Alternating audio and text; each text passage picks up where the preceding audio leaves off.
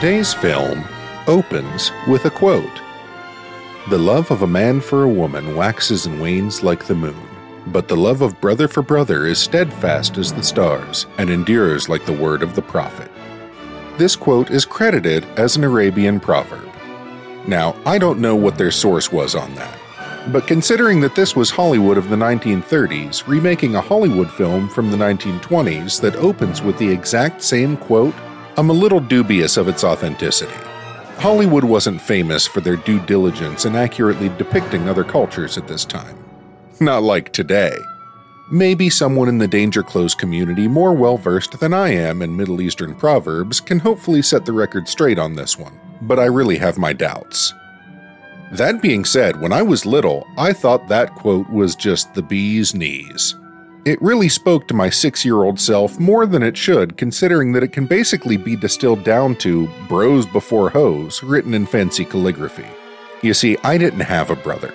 I just had a dumb older sister who I didn't appreciate as much as I should have growing up. Oh, I appreciate her now, and I have for a long time, but I don't think anybody really appreciates their siblings enough when they're six. And my sister is really top notch, and she put up with an awful lot from me. Not the least of which was my incessant need to watch this movie over and over and over again. I couldn't get enough of it. It's a classic adventure story about three heroic brothers who love each other more than anything and gladly face death and danger with a wink and a smile so long as they can face it together. I longed to have brothers I could run off and join the French Foreign Legion with, and we would stick together through everything and end up fighting in the desert side by side. But I was sorely lacking in brothers, and I wasn't the kind of kid to run anywhere, let alone any place with that much sunshine. So I watched movies about it instead, and this was definitely the best of the bunch, so I watched it a lot. And more often than not, and almost always begrudgingly, my sister was watching it right along with me. And today we still quote it to each other and share inside jokes about it. She would shout, Bugler, answer me, when she was trying to get my attention. I'm pretty sure I even made her promise to give me a Viking's funeral if I died first, which I'm not going to hold her to, but bless her, she even humored me in that. Or maybe she just secretly wanted to light me on fire. The point is, even if you don't steal a jewel together, or run off to take up arms for a colonialist oppressor out of an overdeveloped sense of romanticism for far off lands you have no business fighting in together, if you have a brother, or a sister, or siblings of any kind, really, maybe give them a call. I'm sure they'd love to hear from you. War is hell. People make films about it, and we love to talk about them. So laugh, laugh, you human jackals! You'll get a chance yet to die with your boots on. With a Marine veteran, a film critic, and a theater director. As we discuss William Wellman's often overlooked 1939 classic tale of bros before very nice ladies who you've loved and respected since childhood, thank you very much. But sorry, honey, adventure calls and honor compels, so just keep playing that piano until I get back starring Gary Cooper, Ray Milland, Robert Preston, and an Oscar nominated Brian Donlevy. Beau Geste.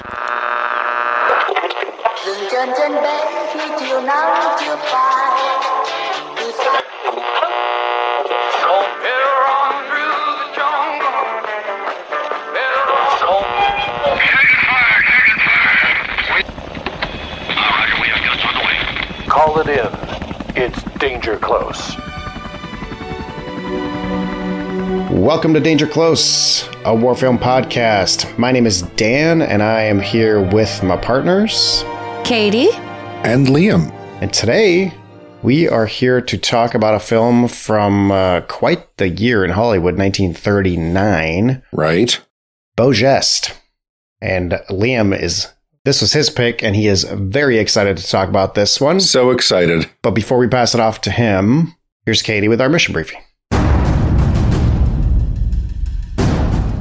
The story of Beau Geste started its life as a boy's adventure novel written by P.C. Wren, published in 1924 but set pre World War I. The book was hugely successful and has been adapted a dozen different ways, but the most well known is the subject of our show today. It tells the tale of the three Geste brothers, adopted by their Aunt Patricia as small children. It is well known that there's a sapphire in the mansion worth 30,000 pounds. And when the boys come of age, that sapphire somehow goes missing. The first film was actually done in 1926 as a silent picture and was also wildly successful. This version is a close remake of that film, which at the time of its release was considered a bit off putting to critics. But even they recognized that this version would probably become the more well known, as by that time it was clear that silent films were a thing of the past that most audiences felt were better left there. Unfortunately. The 1939 Beau Geste film was, unsurprisingly, also very successful, with its popular cast including Ray Milland, Gary Cooper, and Robert Preston as the Geste brothers. Brian Donlevy, the villainous sergeant, was even nominated for Best Supporting Actor at the Oscars for his intense performance. In the years since its release, it has been continually praised, and even now it has a 100% rating on Rotten Tomatoes and is often listed as one of the best movies ever made. Liam had, of course, seen this movie before we watched it for our show, whereas Dan and I hadn't. So, Dan, what did you expect going into this? And did it live up to those expectations? And that's what Dan and I will talk about. And then Liam can take us into the discussion by telling us about his first experience with this and what impression it made on him. So, Dan? Oh boy. Let's hear it. Yeah, so I'll say the beginning of the film was the most surprising thing to me because knowing the time period a little bit, and again, the audience knows I'm kind of the most behind on old films, but I'm quickly catching up as we pick more of them for this project. I was expecting kind of a slow start with a lot of dialogue. That's just kind of what I expect from old films. I don't expect them to hit the ground running or have like a mystery at the beginning, which is kind of how this one starts. And then it jumps backwards in time 15 years and then forwards in time again. So the chronology was interesting. So all things that I wasn't expecting from a film that came out in 1939. So that was interesting. And I, I mean, at the beginning, I'm even writing in my notes like, wait, so who took the shots? Where's the bugler? What is happening? And I had no idea whether the film was going to answer those questions by the end or not. And so I wrote them down to make sure I'd ask you guys if I didn't get the answer. And uh, like I said before, it's my first Gary Cooper. I don't certainly he's the most famous actor in this movie as far as I know. So I didn't recognize any other face in the film. I, I really didn't know what to expect. I found it to be entertaining and interesting. And for its almost two hour runtime, it wasn't ever really boring. Um, some of the background story with the kids, I was kind of like, all right, where the hell is this going? And when are we going to get to the war film part of this? But uh, yeah, I was kind of pleasantly surprised. It certainly kept me interested the whole time. Katie, what about you? So I I hadn't seen this before, clearly, but I am familiar with William Wellman, who's was a fantastic director. We will absolutely right. We will definitely be covering at least two more of his movies on this show. What else has he done? He did Wings. Yep. The very first Best Picture winner. Yep, with Clara Bow. And we won't cover it on this show, but he also did The First A Star is Born, which is a fascinating film, and its continuation in Hollywood is also fascinating. Mm. So I didn't know what to expect. I knew kind of the story of Beau Geste, and I we watched Beau Travail earlier on in the show.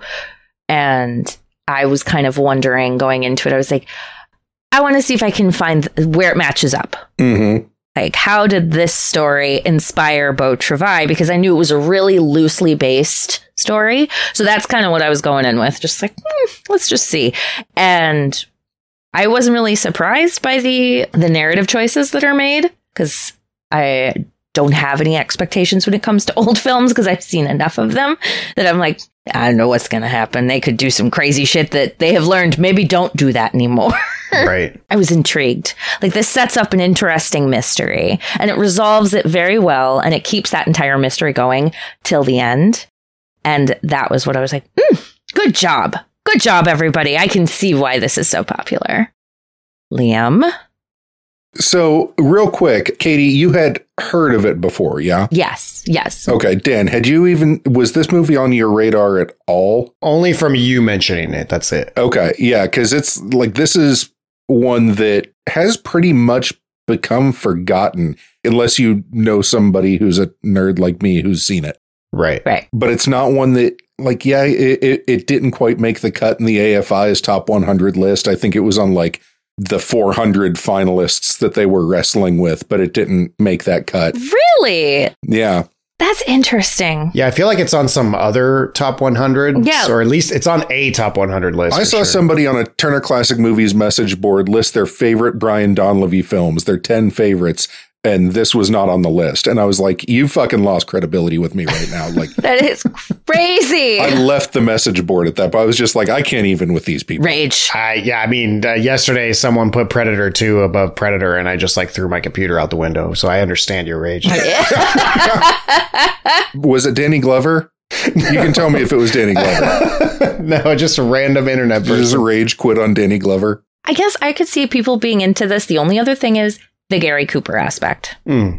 That's what kind of has kept it going for folks. But otherwise, I totally agree. What are Gary Cooper's top three? His top three films, What is he most famous for? uh, probably Sergeant York, Pride of the Yankees, High Noon. Okay, I've seen High Noon. so you have seen Gary Cooper. It's been a l- really long time, but I did see. I think I saw that with my dad. Yeah, He was quite a bit older sure. in that one. Yeah, he was. That was in the fifties, so he was like fifteen years, probably pushing twenty years older than uh than in this one. Yeah, he won. He won Best Actor for that. He won Best Actor for Sergeant York.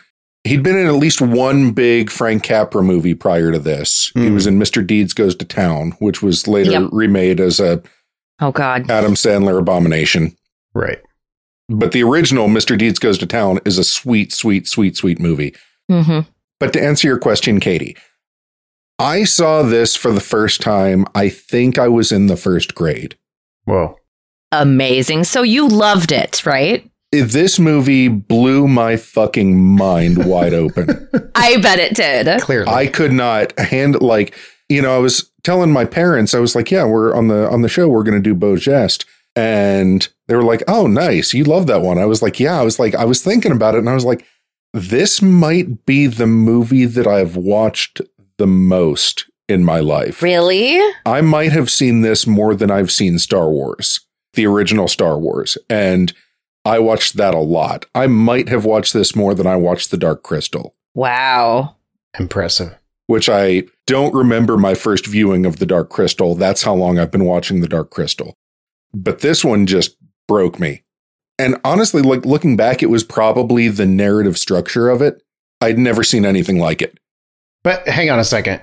Now you can say that because you're an adult and you know film language. But when you were, you would have been seven or something. Like six. So what blew your mind when you were in first grade? Well, it was the mystery of it. Okay. the theme of it really like the whole brotherhood theme i just ate that shit up with a spoon Sure. Do you have brothers? i was one of those kids that has like an older sister and was like i want a brother and like just Okay. love my older sister she's fabulous you know wouldn't trade her for like 10 older brothers She's like, I'll perform surgery on you with a pocket knife if you want. yeah If you'd like, I can do that. no but she did used to like when i was little and i was afraid of ghosts peering in the window at me she would come in and make sure that like all of my curtains were closed with no cracks in the curtains and everything Aw. every night That's so sweet. it was large marge i was afraid large marge was looking at me through the window Hey, that's a legit fear. it is I feel like everybody in our age range who saw that movie had that fear. Oh yeah, totally. but I'd seen other movies with flashbacks, and flashbacks were almost always my favorite part of the movie. Just because it was to me, it was just so cool that it's like, oh, and then we go back. It's magic. That's great, you know. But this one, it's like this started at the end. So like at first, I was like very confused, but then like as the pieces start falling together, as you see the whole thing happen from the other side, and you get all those questions answered, I couldn't handle it. I was like, oh, oh my god, that's that's what that was. That's what that was. You had like a memento moment. Yeah, it was it was really unreal to me how great this movie was. And it really started me down a rabbit hole of like some of my favorite movies as a child were all like colonial adventurism kind of shit, which like is a little cringy now, but you know, it's like I was really into like Rudyard Kipling because I didn't know what racism was and just like all sorts of things. And now I can look back and view it with kind of like a, ugh, that's that's yucky kind of lens to it. But there's still like a lot of stuff in these stories that just makes my inner six year old start doing like cartwheels. And I couldn't do cartwheels as a six year old. I still can't. I've never done a cartwheel. I can't get my legs up. I'm sorry. It's I've tried. I get it. Some people can never do a cartwheel, and that's fine. I am people.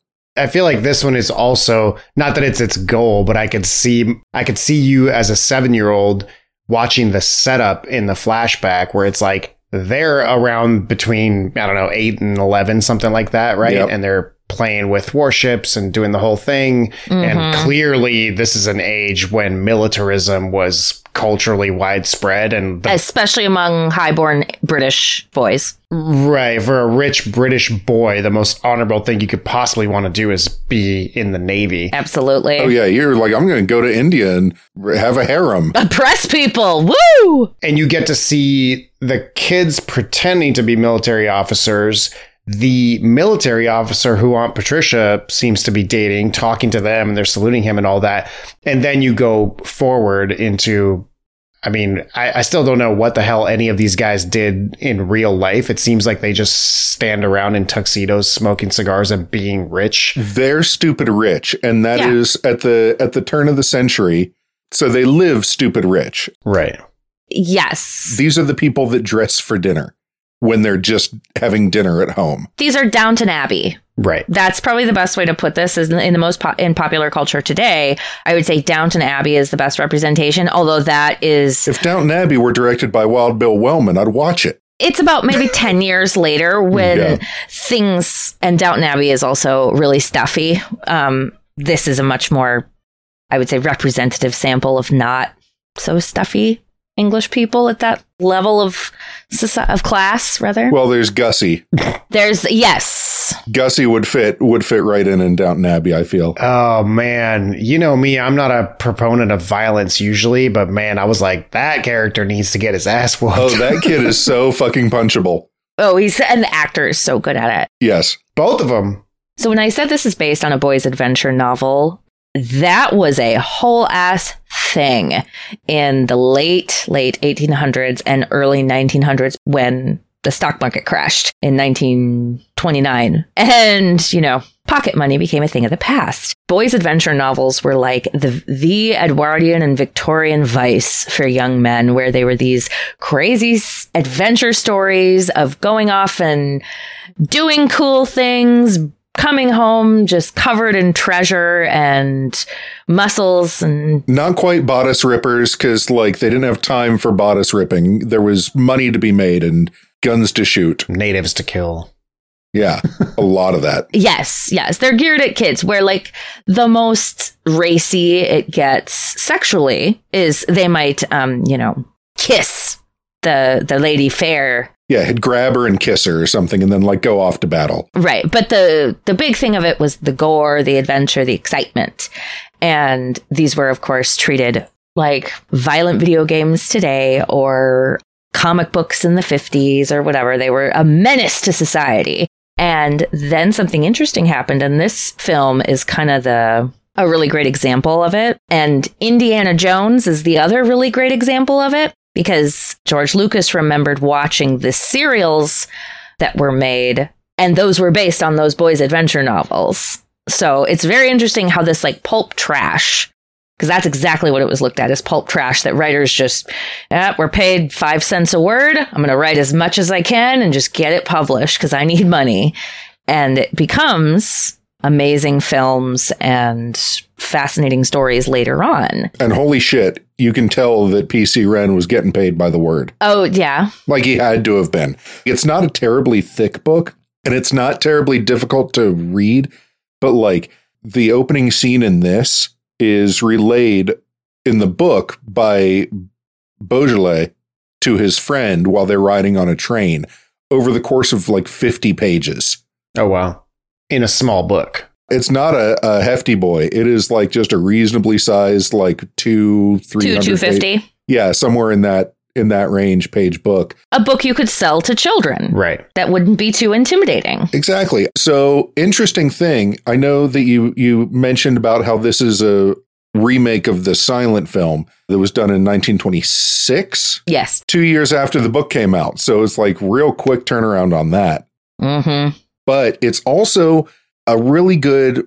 It's also a good adaptation of the novel. like you said, it did get a little bit of flack for people said it was kind of like a shot for shot remake. I've seen both. It's not a shot for shot remake. The the setup and the the structure is very spot on, but the shots and the production value and just every the everything about it is so vastly superior. Like the filmmaking is better in the 1939 one. To be fair to those critics of the time, they probably hadn't seen it. They hadn't seen the original Beau Geste in probably at least a few years, unless there were revival showings, which I think Yes. they did do in some way. Oh man, that's a great point. You couldn't watch this at home on your DVD player. Yeah, it's so very it's very similar in a lot of ways.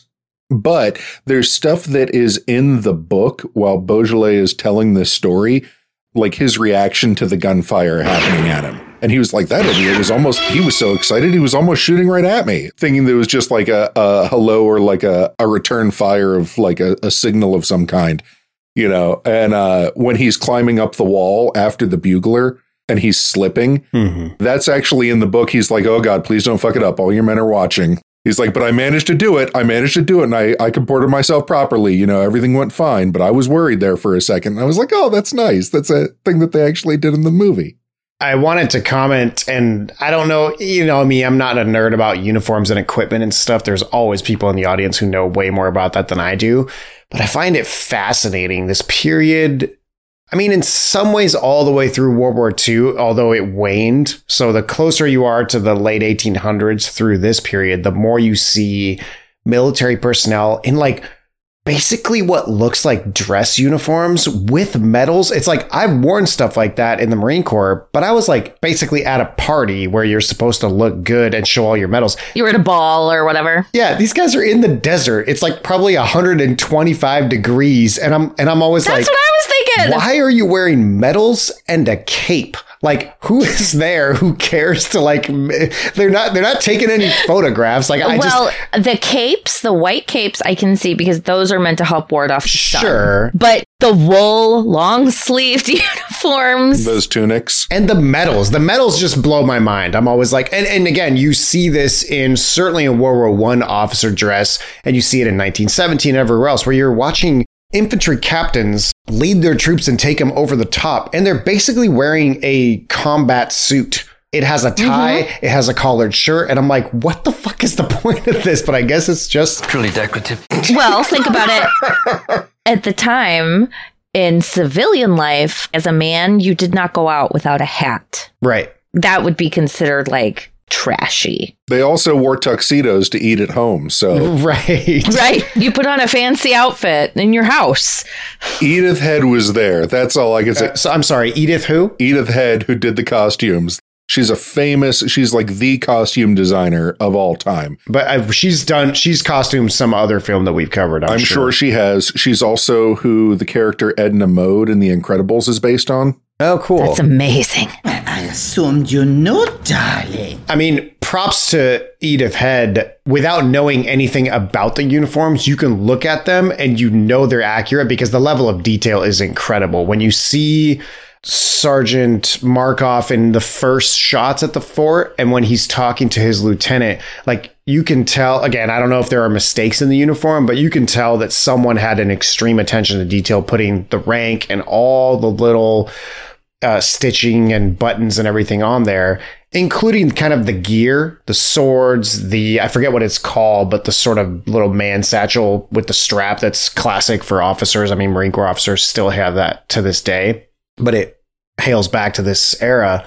I mean, the sergeant, you can see he wears two different kinds of boots. If you notice, the Yes. scene where he's quelling the mutiny, he's wearing some kind of He's wearing his quiet boots. yeah, they're like white. And then later, he's wearing kind of more traditional, darker, sort of up halfway up your shin boots. But yeah, you you could tell there was a lot of attention to detail put in the costuming here. So, interesting thing about Markov, the Brian Donlevy character, Oof. I could talk about him for like just just him for an entire podcast because I love him. So you hear a lot of people talk now about how movies are made to cater to the Chinese market, Yeah, right? Right. or at least to not offend the Chinese market. Exactly. So apparently in the 1930s, France was China Mm. Yes. because the 1926 one was not released in any French controlled territory because they hated it. This one, they actually had two consultants from the Foreign Legion advising on it who could kind of put the kibosh on anything that was too offensive. Right. But one of the things that they changed was the Markov and the Rasinoff character are not Russian in the book or in the old movie. Oh, They were French. oh, I didn't even realize they were Russian in the film. Is that what they're yeah, supposed because to be? Markov Yeah. and Rasinoff. right. They were like, the Russian market is not doing anything for us financially. like, Russia's not going to go see this movie regardless. So we'll just make them Russian. But Sergeant Lejeune was the Markov character. And then the Rasinoff character, his name sounds like it might be Italian. It was like Boldini. But Okay. in the old movie, the old movie, the silent movie, Older movie. he is like visibly French sleazebag. Picture a sleazy French guy from any stereotype. Tall and skinny and smoking constantly. Yeah, like with the with the beret on and the goatee, and he's actually played by William Powell, I know. which is I love William. Powell. and he's so he's actually pretty good at it. And I was like, oh man, I, I wish you were talking because I love your voice, but you're acting the hell out of this. That's why he's Markov instead of Lejeune, so that the French wouldn't hate this movie.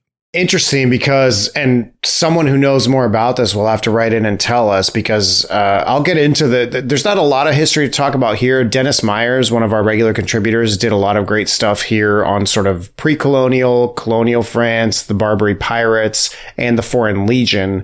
But Kyle had already done a piece for us on the Foreign Legion when we did Beau Travail. So if you want to read more about the Foreign Legion, you can go back to our blog and read the surplus ordinance for that.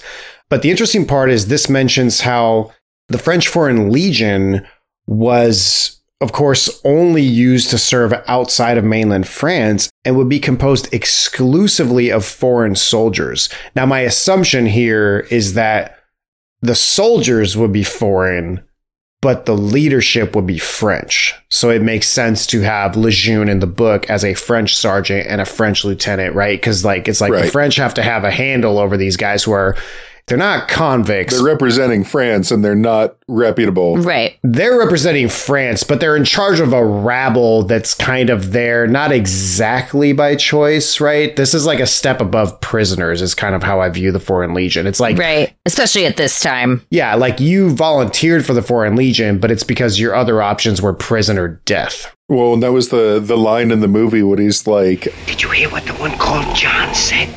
They're jewel thieves.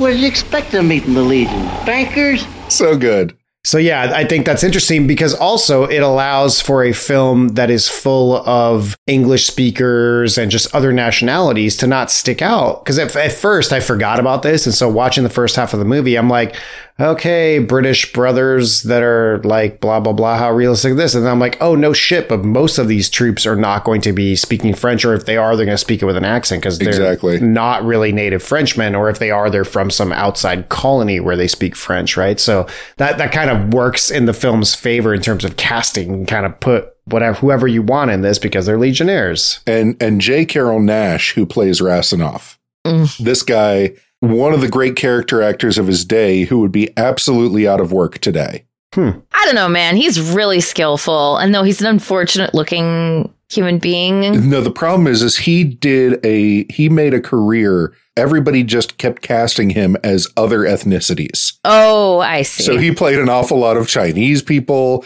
He would like, it was like, we need somebody who's Italian. J. Carrol Naish. How about the the Chinese emperor, J. Carrol Naish? Like it was a lot of that kind of thing. but see, I could see that guy uh, parlaying that into something entirely different now. He was a, a talented actor, and I'm sure he could play his own ethnicity with no problem. But Irish. it was the it was the the 30s. Maybe there has been a historian somewhere that has done more research on this and wrote a paper on it, but I find it interesting when you guys were talking about this kind of stuff being written as pulp and kind of trash.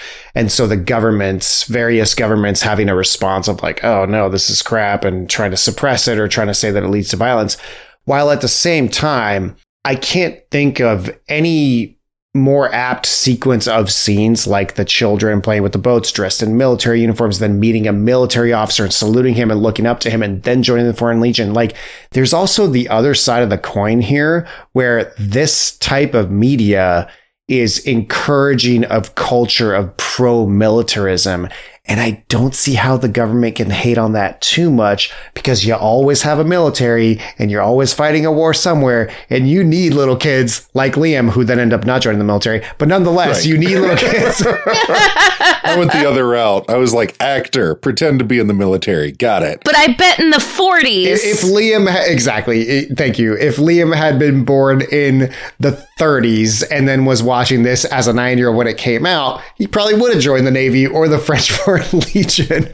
But like, Oh, that's yeah, the thing. man. It's an interesting dichotomy where the government wants to like suppress this kind of media, but also it's kind of to their benefit to support it. And it's interesting how different governments look at it. I read that Mussolini banned this picture in 19 in late 30s Italy, you know, uh, as they were joining the war because he thought that it made it was too favorable towards the English and made them look too good and that being a democratic society it would be too much for him trying to spread fascism it would like make people think twice and I was like I guess I don't Well, know and also, saw- people probably might draw comparisons between him and the Markoff character. yeah. true I mean, Markoff is a strong man through and through. You know, like right that's yeah his- certainly a certainly a Right. dictatorial style of leadership i guess mostly mussolini was just looking at how honorable the three brothers are written and how well they behave throughout and so Oh yeah, they never miss. right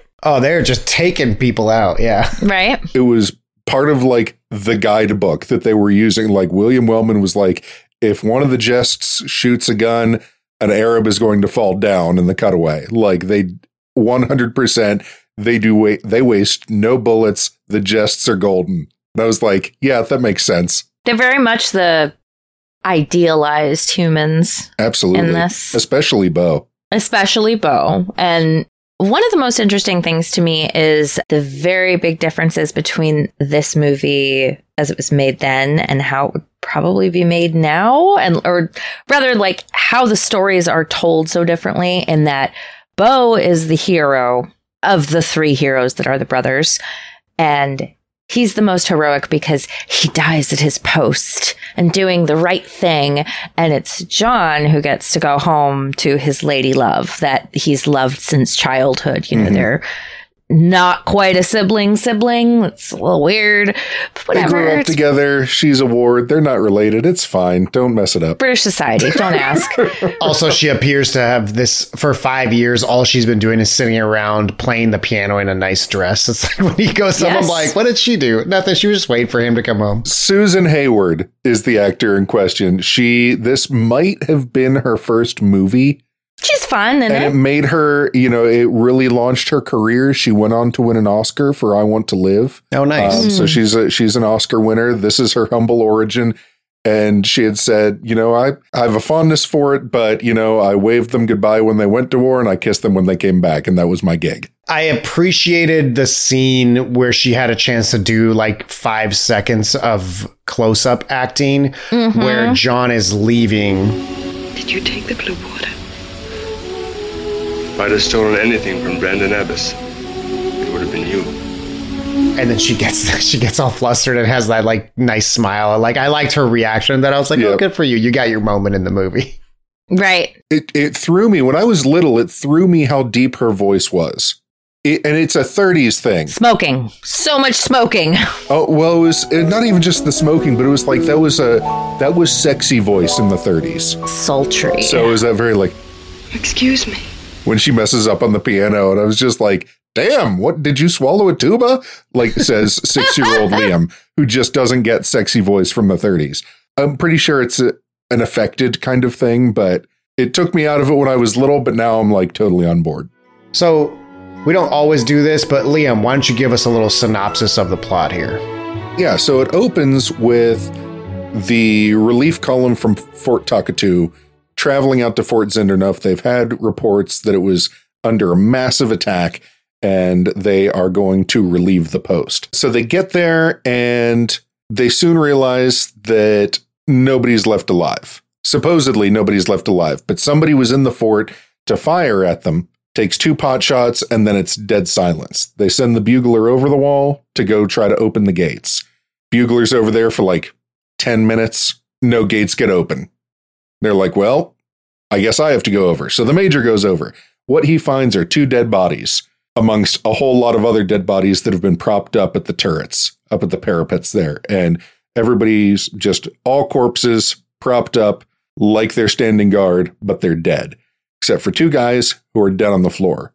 In the hand of one of them, who has been stabbed through the heart with a French bayonet, is a confession to having stolen the blue water from a mansion called Brandon Abbas. And it says to publish it in the newspapers. Yes, it says to the Chief of Police of Scotland Yard, confession, please publish. Opens it up. It's this confession about having stolen the great sapphire known as the blue water from Brandon Abbas. Beside him is another dead body that had died relatively peacefully, hands folded in some kind of respectful pose.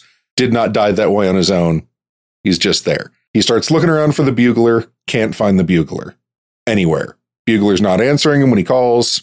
Does a lot of bugler answer me? No answer me. Katie, what what were you thinking at this point? Because I know I was trying to figure out what the hell was going on. What did you have any idea? I was like, this is a setup for something because there's no reason to waste all this film. And the fact that the bugler is completely absent and the the changeover of, you know, he sees this, he takes the note, puts it in his pocket, and then tries to bring his, you know, sergeant back to show him, and he's like, Oh, they're gone. Yeah, he lets the he lets the sergeant in. He he opens the gates finally. He's like, "Come with me. You got to see these two dead bodies. It's really weird." They go up there, and then the two dead bodies are gone. And he just says he's just like, I don't know what the fuck happened, but it's gone. Okay, whatevs. Let's keep going. We've got other stuff to do. He's like, "Where's the bugler?" He's like, "I don't know, man. Look for him if you want to. I've done it." He's like, "No thanks, sir." Yeah. no. So this is done a little bit more in the book. Nobody wants anything to do with Fort Zinderneuf. Hmm. Like nobody wants to go in it. They think it's haunted. Well, how creepy. It's yeah, super creepy. In the book, there's like a small mutiny that Beaujolais has to put down outside the fort because nobody will follow his orders and go inside the fort. So that's why he ends up going in in the film. Okay, but a major doesn't isn't typically the one who like climbs the wall and goes investigating. Yeah, he wouldn't be the first one over the wall, but Right, especially because this could be an ambush. Like my first thought was, oh, they're sleeping on the job. Then when I realized they're not moving to the bugle, I'm like, oh, they're dead. I'm like, oh, this fort has been taken over, but they're trying to lure in a garrison by letting them think that it's still manned. Like until it, it mm-hmm. unfolds, that's what I thought. And those 50 Right. pages in the book that they take to go over this opening scene, there's a lot of that. Like, I didn't know what was going on. Could have been anything. It, it could have been an ambush. Like, there's a lot of that stuff in there that the movie, I think, wisely cuts out and leaves to our own imagination. So they're standing in the doorway to the fort and they start getting fired on from over in the dunes. They think the Arabs have come back to attack again. So they all haul ass over to the oasis. And they're like, oh, okay. So we're going to hold up here and we're going to send for reinforcements. But then they look over at the fort and the fort is on fucking fire. Just fort's burning down. And he's like, well, that's, That's the point when I thought, okay, what the fuck is happening here? And that's when it cuts to the 15 years earlier. I was like, oh, thank God, we're going to get an explanation. right. 15 years earlier at Brandon Abbas. If I can rewind for just a second, I think this will be a good moment to explain a few terms uh, based on this time period in Northern Africa and in French colonial France, basically. So, anyone out there who is from this culture or from these places, if you want to call in and correct us, by all means, please do that. Uh, we're doing our best with kind of the history Or even clarify, because like or just to clarify things. this is a colonial story and it's a movie that was made in 1939 based on a movie that was made in 1926 Right. they refer to them as Tuaregs.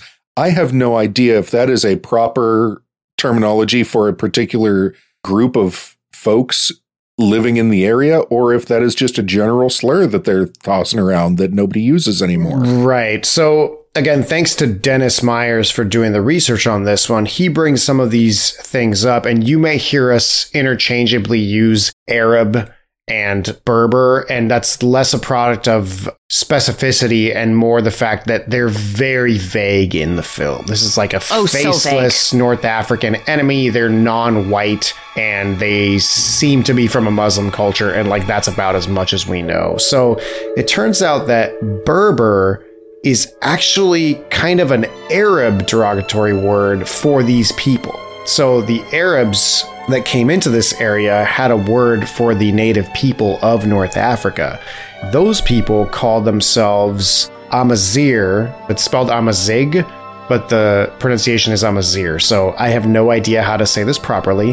However, these people who inhabited what is modern day Morocco, Algeria, Tunisia, Libya, and some other parts of northwestern and northeastern Africa, their name means free or noble men. Or, or people probably is what we call it today. Kind of like the Fremen comes from Freeman. Uh, the, the Fremen in Dune comes from Freeman in English. Kind of similar concept in their language. And it's a different language and a different culture. I don't think they speak Arabic. I think their written language is different. I was looking at some examples of it. I, I have no idea if the flags that these troops were using in the film are accurate. But yeah, so there's something about these cultures that we don't we aren't really that familiar with and obviously the legionnaires who are in this are also not familiar about. We'll post all this in our surplus ordinance the way we usually do and so you can read a little bit more about the research that Dennis did.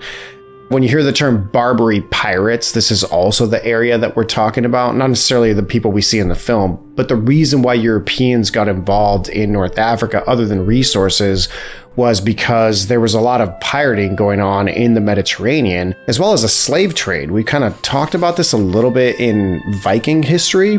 A lot of these peoples used to actually raid merchant ships and between the 16th and 19th centuries, from 1 million to one and a quarter million Europeans were captured by Barbary pirates and sold in slaves in North Africa and the Ottoman Empire. So this history goes back a long ways, and that was kind of the initial excuse as to why France and other colonial powers got involved in North Africa. French colonization started initially to suppress the Barbary corsairs, as these pirates were known at the time, and this is actually leads into the very first foreign invasion of the Marine Corps into another land was you hear the shores of Tripoli, which is part of the Marines hymn. That is from when the Marines went into Tripoli and fought the first Barbary War so that was in 1805, and this process was part of these couple of centuries where the French started to take over northern Africa, again with the excuse that they were suppressing piracy. And so, slowly but surely, they took Algiers in 1830, and so they conquered Algeria. They invaded Tunisia in 1881. And by 1912, Morocco had become a French protectorate. So by this time period, France owned most of North Africa, but of course, they were always dealing with trying to suppress the native populations, which, as you can see in a film about Arabia, like Lawrence of Arabia, for example, these aren't necessarily countries or unified people. They don't give a shit what kind of border the English or the French are drawing. They have their own tribal allegiances, but mostly they're just trying to get an invader out, right? That's probably my main complaint with the film is that I wish, and it's probably because Dennis said this in his research. He was like, I think the phrase product of its time, quote unquote, is going to come up a lot in your discussion. And I was like, yeah, probably. But I don't know if this is a factor of it being a product of its time, but I wish it had given us just a touch more historical background on like who exactly are these nameless people? Why are they attacking this fort in particular? What is the geography here? What is the strategic situation? Just a one minute synopsis of the current situation yeah. and why the Legion was involved would have been nice. I would have liked that because it would have given us some perspective. That's probably my main qualm with the film. So there's like I said, this sent me on a on a really decades long deep dive into movies of this type from this period. And looking back on them now, I think this of all of them is probably the least offensive. It does, of course, paint the local population with one very big broad brush. They are all like faceless enemies, have no humanity, that kind of thing. Sure. But there is little to no brown face or blackface employed in the film you don't get enough of them to get any really horrible stereotypes that just make you flinch in the 21st century. Right. The film is more Mhm. guilty of being vague than it is of being racist. Like, Right. really, it's just that you don't know who these people are. Yeah, it's like they there's a point when like the kids say, "What was the man with the towel on his head doing here?" Right. But it's done in almost a way that it's like that's something that like a child would ask because Right. they don't know what it is. A rich British kid in 1905 England would definitely say something like that, clearly. Yeah, exactly. And not even think twice about it. Like in the audience in the 30s didn't even think twice about it. I didn't think twice about it in the 80s when I saw it. Right.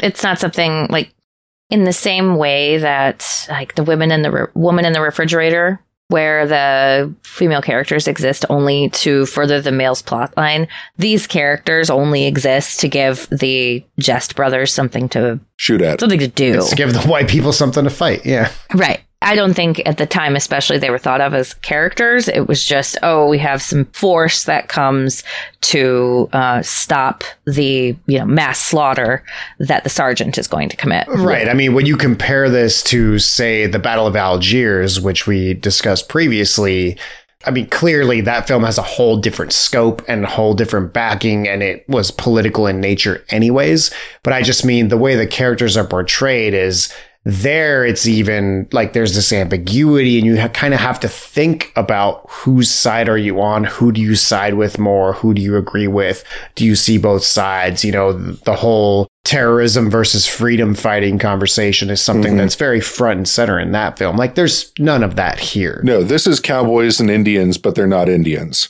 Is is essentially what the what the dynamic is. exactly Right. But then we cut away from from the desert and we're back at the we're back at the mansion, good old Brandon Abbas in merry old England. And we see the Gestes and Isabel and Ghastly Gussie as children. This is how we first meet them. Beau Geste, played by Donald O'Connor, who would probably be most famous for Singing in the Rain at this point. Yeah, he is a, a child actor. He's the only one of them really that went on to be a recognizable name now. I don't know that any of the other kids really went on to have the same kind of career that he had. I was like seeing Donald O'Connor. Mm-hmm. and Dan, like you had said, they meet the major, but at this point, Captain Henri de Beaujolais, who's a friend of, possibly doing their Aunt Pat. Yes, that was that was totally what was happening. Oh yeah. They're totally doing it right in the priest's refuge. Right? Right behind the old the old fireplace, the secret chamber. Well, and it's it's obvious throughout the rest of the dialogue and, and the film, the little bit that we get about this, that like her and her husband are very estranged. Like he lives somewhere else and just sends for money. He's off gambling the estate away. And so she's looking for support. And I was just like, yes, this is exactly what is happening.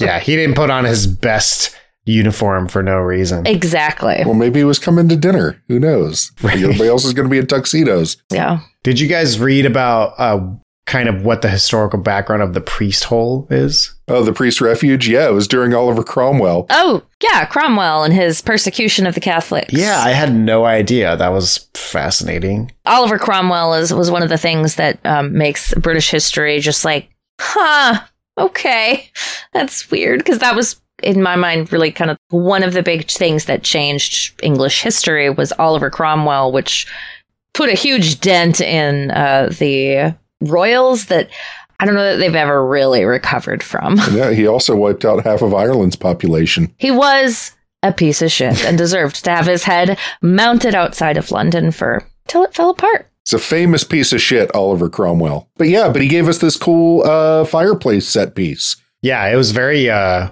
Bond villain villainy. Right. When they first unveiled the uh, blue water, I was like, "Oh, this is oh, secret compartments and sliding things, pushing buttons, and unlocking things. This is cool." Where she's got three different keys for that. Oh yeah, It's almost. Uh, I mean, I can see the Indiana Jones references here. It's kind of like the fireplace scene where in uh, Last Crusade, where Indy and his dad are tied to the chair, and then they end up the fireplace keeps keeps pulling a young Frankenstein on them. Yep. But yeah, and uh, and it's cool because like we, I think movies of this period did exposition a lot better than movies later. Yeah.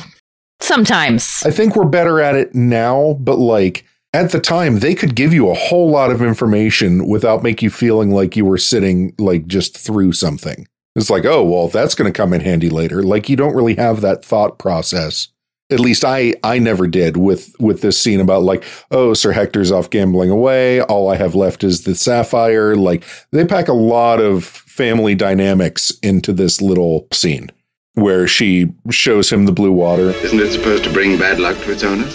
Bad luck? Do you think you would ever make any Brandon believe there's bad luck in having 30,000 pounds? especially when like that's all the estate's living off of now. Like I was thinking about it this time. It's like he's selling off everything, like he's taking all the money out of the estate. But I'm thinking at the same time, as long as she has the blue water, she can probably get credit. Right. Like she can probably use the fact that everybody knows they have the blue water as like some kind of collateral Mhm. to keep Yeah. the family afloat and whatnot. Right. And respectable. They haven't had to go down to their their last centime yet, you know. Right. I mean, let's be real. If shit hits the fan and they become completely broke, you sell that mansion and you now no longer own that property, but like you're going to be fine for the rest of your life. Clearly, that property is worth a lot. hmm but there's shame involved. This is Oh, the yeah. British we're talking about. Oh, about. so much shame. For sure. By the way, I, I did some kind of rough calculations and 30,000 pounds. I, I actually did this based off 1912, so it'd be worth even more. But that sapphire ish would be worth about a million US dollars nowadays, give or, give or take. The other thing is, is that this movie specifies thirty thousand pounds. I don't know if it specifies it in the book, and I know the silent version talks about it like you could barely put a price on it. But we actually skipped over uh, the scene with the boats when the kids are playing with the boats, and these are boats that Oh yes. have actual guns on them that shoot real bullets at the boats, and they're just like blowing these really, really fancy, expensive looking boats up. Those things were sweet. Man, I had a moment because they introduced that scene as a close up with just the ships. You don't see the kids, you don't see the lake, like you Yeah, just it see just looks like miniatures going at it. Exactly. And so I had a um, Damnation Alley moment where I didn't realize that on screen they're you know, they're designed to look like toys or or the the prop is supposed to be a toy. Like I didn't realize that. And so I was like, oh, this is pretty cool. Okay, naval battle. All right. I don't know what's going on, but we're in a naval battle and Yes. like looks pretty good. Like the details good. And then and then you hear the sound effect of the cannons going off and they're just like these little pops and I was like, "Oh man, the sound design, the depart they fucked up. This sounds terrible." and then of course it pulls away and I'm like, And then it pans over to these kids. "Oh, they're toys. Oh, gotcha. They're supposed to be toys. Okay." I couldn't believe they wasted that whole toy by burning it down. I was Right? that is true signs that you are far too rich for your own good. Yeah, they burned a couple of them.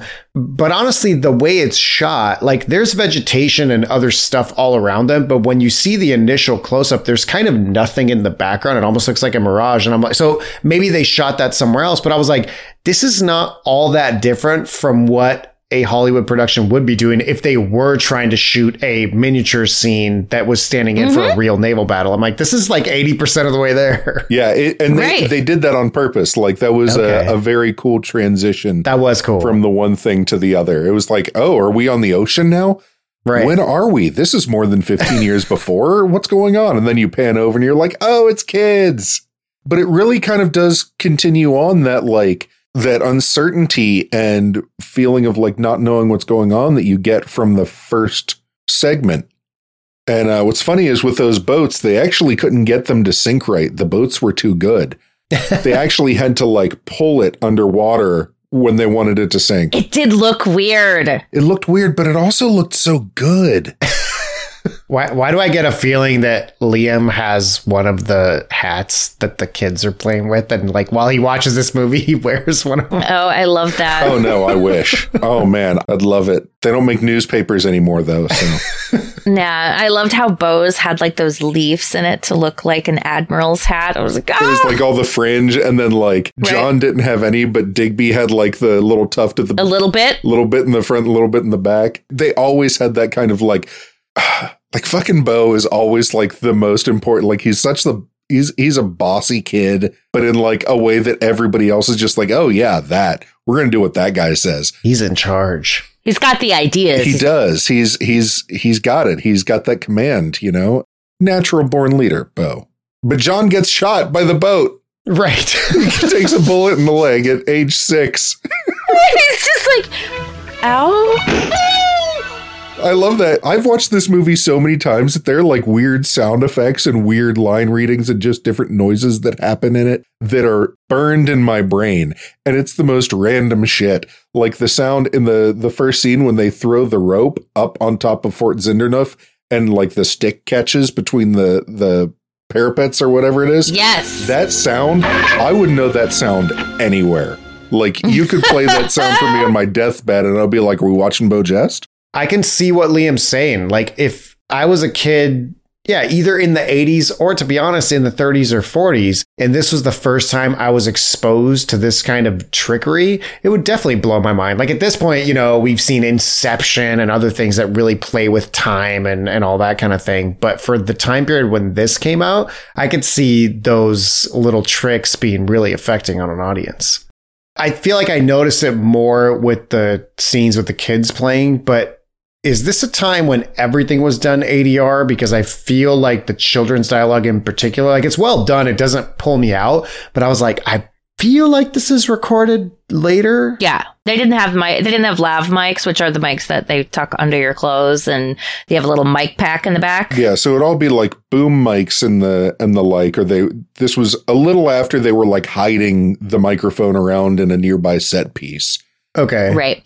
And since most of this is outside and what's not outside is in a pretty drafty room, like they definitely would have just said, fuck it, let's just ADR this. But they probably would have, they might have recorded also sound on Right. site just to give the actors something to like playback and Yeah. get the same cadences because they do great job. I mean, it's pretty amazing to think of doing ADR, like post acting sound recording without digital equipment at the time that would have actually matched up enough to fool the audience. Like, that's pretty impressive sound work. Although also, and this might have had something to do with it, the kids who weren't Donald O'Connor were having trouble with their lines.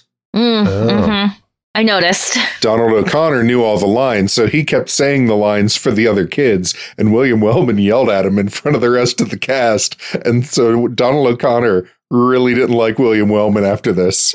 Oh, wow. Well, Bill Wellman Jr. years later asked Donald O'Connor if it like he was like, "Hey, I'm doing this uh, like documentary about my dad, and I wanted to know if you wanted to come on for a segment." And he was like, "Actually, no, thank you." oh, shit. He didn't he didn't forgive him for for when he was ten, but William Wellman Jr. was like, "Yeah, whenever I talked to somebody who worked with my dad, it was really like kind of touch and go for the first five seconds of meeting them as to like what they were gonna say next, because like so, bet. they either really loved working with him or they really didn't care for him at all." So- sounds like he did a lot of yelling. Probably a little of this, little of that. Yeah, I was wondering how much you guys saw your own kids and, you know, those times where you come home and one of your kids comes out before you've even gotten out of the car and is like, Mom, Dad, uh, this thing happened today. And you're like, cause I'm like, oh my God, you're just heating up a knife and, and like digging a bullet out of this kid's leg, just like on the side of the pond. I'm like, Oh, they were just sterilizing the knife. That's all. They just had to kill all the germs on it. someone's going to die of an infection. So good. I see that more in my own childhood than in my son's. Okay. Well, that's good. Now, and probably partially because of the pandemic and stuff, now it's much more he participates with his friends online Hmm. where you don't need to worry about the bullet holes you're causing. Well, and it was it, there's that book. I don't know if you guys ever saw. it. There's the the Dangerous Book for Boys, yes, yes, he has that. and it's a lot of very old school, like growing up in the '50s, kind of like here's the things you'll need for your daily adventures. Three marbles. You'll need these many rubber bands. You're going to need some matches. Ask your parents. a small pocket knife. Again, ask your parents. And it tells you how to like make paper airplanes, like sharpen sticks so you can kill something with them. You know, like good old family fun stuff. Right. But this struck me as very much that generation and younger that were like, oh, yeah, bullet is like. I'll just take it out. It's fine.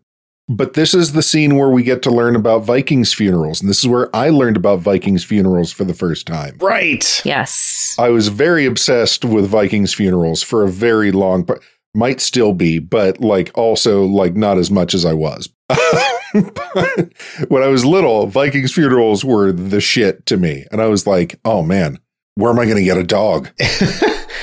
It was interesting for us, I think, going from the Vikings in the 50s to the Northmen to this. Like we've had exposure and discussion about Viking funerals in totally completely different ways. Yeah, Yeah. and this was this was you know is they they put the little toy Sir John out on the boat, and they take the little toy dog and they put it at his feet on a box of matches, set the fucking boat on fire, and sail it off across the pond. Yes. And they're just like so casual about it. Just, Oh, yeah, this is what we do. Well, John's not casual. John's crying because he's just so Right. proud that he got to be. He's, he's being Viking funeral. Yeah, he's being Viking funeral. That was the shit, man. That was what they wanted. And Digby's playing the last post on the bugle and everything, and it's a nice little moment. and I will say that is where I figured I was like, okay, that's the bugler. That was going to be my question. How much did this scene answer all of your questions from the first scene? A lot of them. Well, if I were smart, then probably yeah, quite a few of them. But like it took me it took me forever to figure out who the bugler was. Well, and- and also you have the benefit of not knowing who Robert Preston was or not having ever seen him this young before. right. Yeah, because both him and Ray Milland were pretty stereotyped at this point in their careers, and they both kind of had to struggle to get out from under that for these performances. And that was something both of them were praised for in the hmm. in the reviews I read. Yeah, I mean, I until they pointed it out, not to jump ahead, but just as a reference, I didn't get the connection to Sergeant Markoff's body being thrown at Beau's feet during the quote unquote Viking funeral. I was like, oh damn, like you're the dog. Yeah, right? That- Yes. oh man, that cracked me up when I was little. I was like, ha ha ha ha. I loved that part. There's one last bit with the kids. Yeah, the, the part with the when they're playing King Arthur yes. on a rainy day, which apparently is a is a William Wellman special. There's a, a rainy day scene in all of his movies, apparently. And uh, so they're stuck playing inside. So Beau says, We're going to play King Arthur. And they're like, How do you play that? And he's like, Well, first you put me in this suit of armor that's standing decoratively in the hall. Just laying around. Yeah, go find this authentic suit of armor from 300 years ago. That's Just for hanging out decoration. in the house. Truly decorative.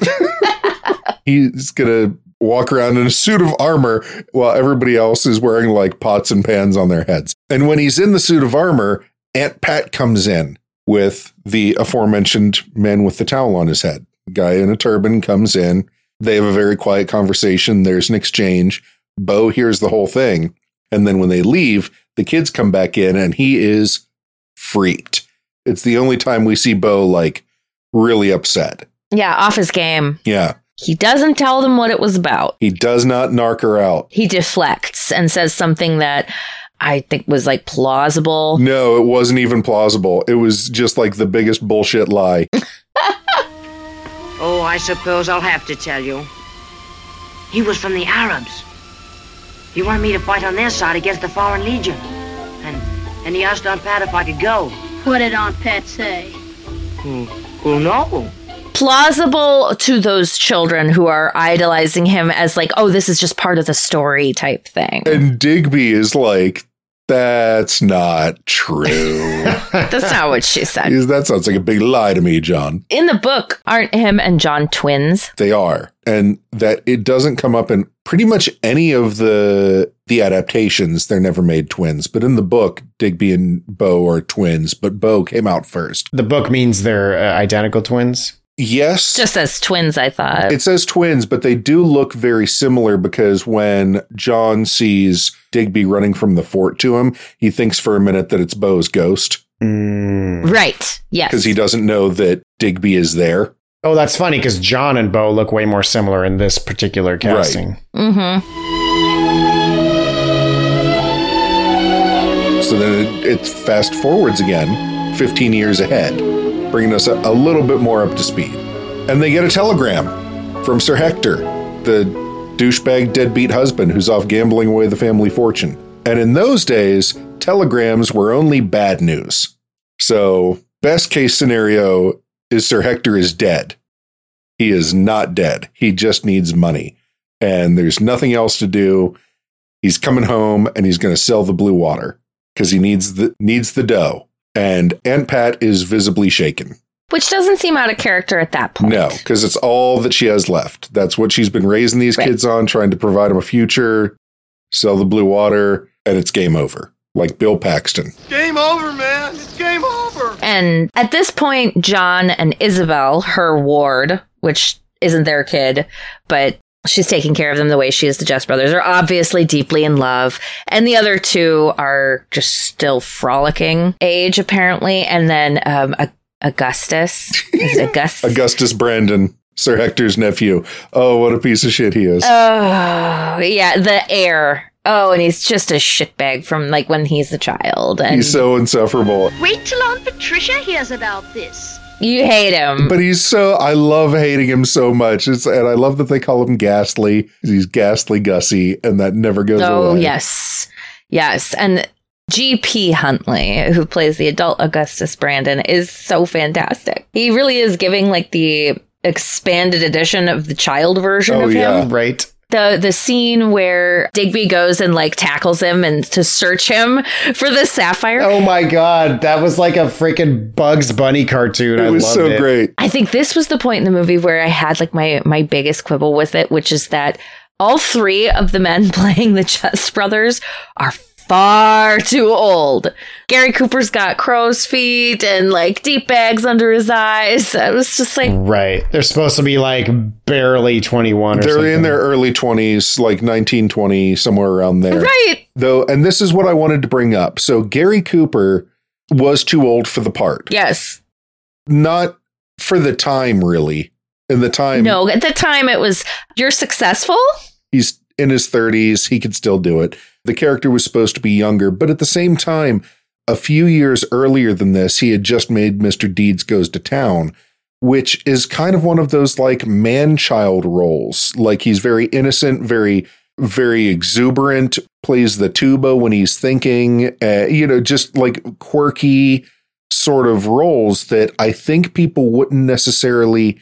I don't think anybody thought of Gary Cooper as an old person at this point like he still had a lot of youthful exuberance in him. Fair. As an as a performer.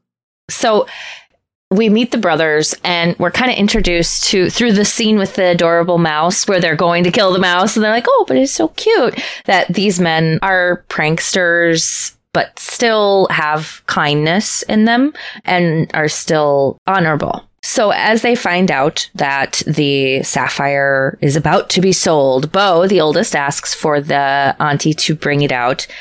And then miraculously, the lights go out and the sapphire goes missing. And in quick succession, Beau leaves overnight. Digby follows shortly thereafter. And then it's not really quite clear how long it takes for John, but it's pretty quick for him to follow. And they all, uh, like they talked about as children, go and enlist in the French Foreign Legion under assumed names. Because you can do that in the French Foreign Legion. That's the thing. Exactly. Which I was really thankful I'd seen Beau Travail, and we've talked about the French Foreign Legion before. For that exact reason, I was like, oh, yeah, of course, they would have taken fake names. They don't ask questions. Right. It's Smith and Jones. I was like, there's got to be a lot of Smith and Jones in the, mm-hmm. or whatever the French equivalent of those names is. So we finally get to what we are thinking is probably Algeria. Yeah, so in the book, they train in Sidi Bel Abbes, which is a real place in Algeria. That's what leads me to believe that the brunt of this takes place in that region. So they go, and we don't get to see Digby and Beau's training, but John comes into it, and it turns out they all end up in the same place, and they have that moment where the brothers are like, ah! Right. Enter the third robber. And here's where we meet Sergeant Markoff. I am Sergeant Markoff.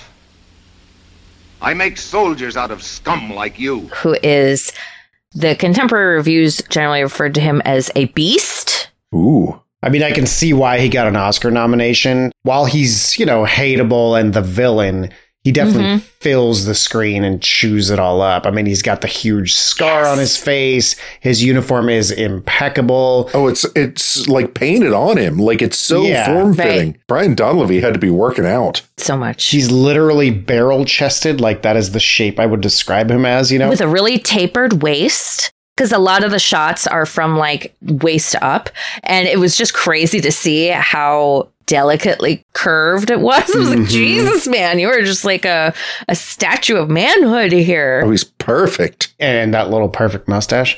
And he gets this introduction that's kind of like a, it's like the drill instructor scene, right? Where he's turning. I love how there's also the super high class dude in the middle of that line who's like literally wearing a top hat. He's wearing a, a silk top hat. I guarantee that motherfucker was having an affair with a married woman And jumped out the window and joined the Foreign Legion. and like shot the husband, jumped out the window and joined the Foreign Legion in with without a bag to, or anything to his name. Right? Like you traveled to North Africa wearing that shit? Like what? it's just crazy. That guy is also in the silent version, by the way. Like that oh, scene almost amazing. shot for shot because those costumes all look so identical. And that actually makes a lot of sense because it's a as comedic as it is, it's a very good visual representation that like everyone's equal in the Yeah, it's like league. you have two American cowboys, you have the the sneaky little Russian toady. Exactly. And and everyone's equal when you join the military, especially as an enlisted man. But I think in the French Foreign Legion, it's just even more so, right? And so you're getting this moment of equalization and this oh shit, like what have I done, right? Where the sergeant's yelling at him. This is also one of the first times that you get some looks at some of these faces that, if you're thinking back, you've seen before dead at Fort Zinderneuf at the beginning of the movie. Oh, Yep. right. Yep. I noticed that too. So they all come in, and this is one thing I don't think the movie did quite as well because we only get a bit with the sergeant. We only get a little bit of him yelling at the men, which, having seen, we'll go way back to the beginning of the show here with Full Metal Jacket. Mm-hmm. R. Lee Ermey says so much worse things to them. Oh, for sure. So I was like, I mean, I guess he's a bit of a hard ass. And of course, later in the film, it becomes obvious that he's a fucking crazy person. Well, that's one of my favorite lines, or it always cracks me up when uh when they're heading into the barracks and they're talking to Rasinoff, and they're like, "So wait, is this Markoff going to be our sergeant from now on?" Yes, he's a madman. He was expelled from the Siberian penal colonies for cruelty. Then he entered the Legion and rose from the ranks. Yes. I missed that line. That's oh, it's pretty awesome. hilarious. I can't believe that the, the Legion let that line go through. There's a couple, and like that little French mustache he's got. Like, there are a couple things where they're like, these are not Frenchmen. Wink, wink, wink. Right. So we see a little bit of Markoff's cruelty, and I think the biggest rebuff of it is the lieutenant. And I think this is like the only time we see the lieutenant on his feet. Yes. Is comes up to him and says, "Hey, cut that shit out. This is not how you lead men. Don't talk about them like that. You're not going to get. That's not what we do here. Is mm-hmm. kind of the sense You're a good soldier, Markoff, but I doubt if you're a good sergeant. because you have to know that line of how to motivate people in the correct way. And Markoff, all he knows is the stick. No carrots with him, just the stick. It happens a little later, I think, when the lieutenant is on his deathbed, or at least in that series of times where he's visited, where Mhm. he's sick, and he says, The men must be led, not driven. I thought that was a great explanation of leadership. That's right before he dies. I thought it was interesting, too, that they show you zero Foreign Legion training other than just discipline and marching. It's like Yep. the guys are kind of just shown to have some camaraderie and be at the barracks together and going out somewhere to get drunk together. I guess there's a mess at the fort or something, or maybe they're going Right. out into town, but like that's literally all we see, which was surprising. I thought we were going to see some physical training. Yeah, there's none of that. It's probably after this, but it feels like within the first couple of days, everyone turns against Markoff and uh, we start talking mutiny. Well, so there's a couple of things. So the in this section, Rasinoff finds out about the jewel, and he wants to get his grubby little fingers all over that jewel. And that's where he makes his pact. Well, the first mistake he makes is he tries to steal it while Beau's asleep. Rasinoff, right? Rasinoff, yes. That scene's a lot darker everywhere else than this movie Oh, I'm sure. because they were crucifying him to the table. Oh, damn. And that was one that the Foreign Legion, to butter up the French, they were like, okay, we won't show it, we'll just imply it. In the silent version, they nail William Powell to the table with bayonets. Holy shit. Holy shit. Holy shit. Like bayonets sticking out of his hands to the table, and like they pull them out. In this, like it's very heavily implied, but then also when like the crowd disperses and they pull him up, and Markoff comes in and he's like, he didn't wait long to start your old tricks, did you? And uh, Beau's holding a bayonet in his hand that he had just pulled out of the table. And Rasinoff's hands are cut up, so he has to go to the wash basin and bandage his hands. So we kind of are starting to get the bones of how this story is going to develop at this point, where Markoff has been set as the villain, and that is even more ground into the audience with the next few scenes where the men are talking about deserters. Well, he separates the boy. He separates the guys out, the Geste brothers. Mm-hmm. He sends Digby to Fort Tokotu for mounted training with the two American friends. He's breaking up this clique. Right, because then they'll be more vulnerable to to the theft. Exactly. So John and Beau go to Fort Zinderneuf with with Markoff, and then Digby gets sent off to go learn how to be a mounted. They look they look so crushed. They are. They are. They're the Just- most crushed. Oh, Yeah, they wanted to be together, man. They got to be together through training, and then they get split up. That's a that's a big deal. Yeah, they've never been apart really, apart from those few days when they I suppose. one by one ran off to join the French Foreign Legion, but did it together. right. And then it says a few months later at Zinderneuf. So everybody's, we get some new faces that weren't going through training, some more established people there. And Markoff has been a real prick to everybody. Yes, and they are ready to be done with this guy. And that's the point when we learn the lieutenant is sick. And we really see shit start to happen when the lieutenant is knows he's dying and they have two deserters come in and the lieutenant is like just put him in jail. Don't do anything else. Send him back to Fort Tokotu for, for court martial. and markoff is like but we need to make an example. And he's like no i'm in command. No. And then immediately markoff goes and like kicks them out of the fort and tells the arab folks who brought them back in to, to go and drive them into the desert. And that's the point when the men decide all right we're done with this and it all just kind of cascades from there Yeah, it was after after the lieutenant actually dies. That's when they're like, "That's it. This guy has to die, and we're going to go to Morocco." right Because he's, I love that he's like, "I'm going to be merciful. You can escape again." And they're like, "No, please Yes. don't." He's like, "No, what? You want to stay here and be executed? Go ahead, escape." he's just so terrible like and that and was it- another thing they in the silent film they show him like whipping them out the door like physically beating them out the door and they agreed so that this could be shown in french controlled territories that they weren't going to show that they were just going to again get the the men's reaction shots and you hear them being beaten out of the the gate but you don't get to see it Right. And this was another moment of ADR because the men are just kind of standing there and the voices are going, no, no, we don't want to go. And I was like, oh, that was a bad cut. So they plan a mutiny. And one of the guys pretends to be part of it, goes and warns Markoff.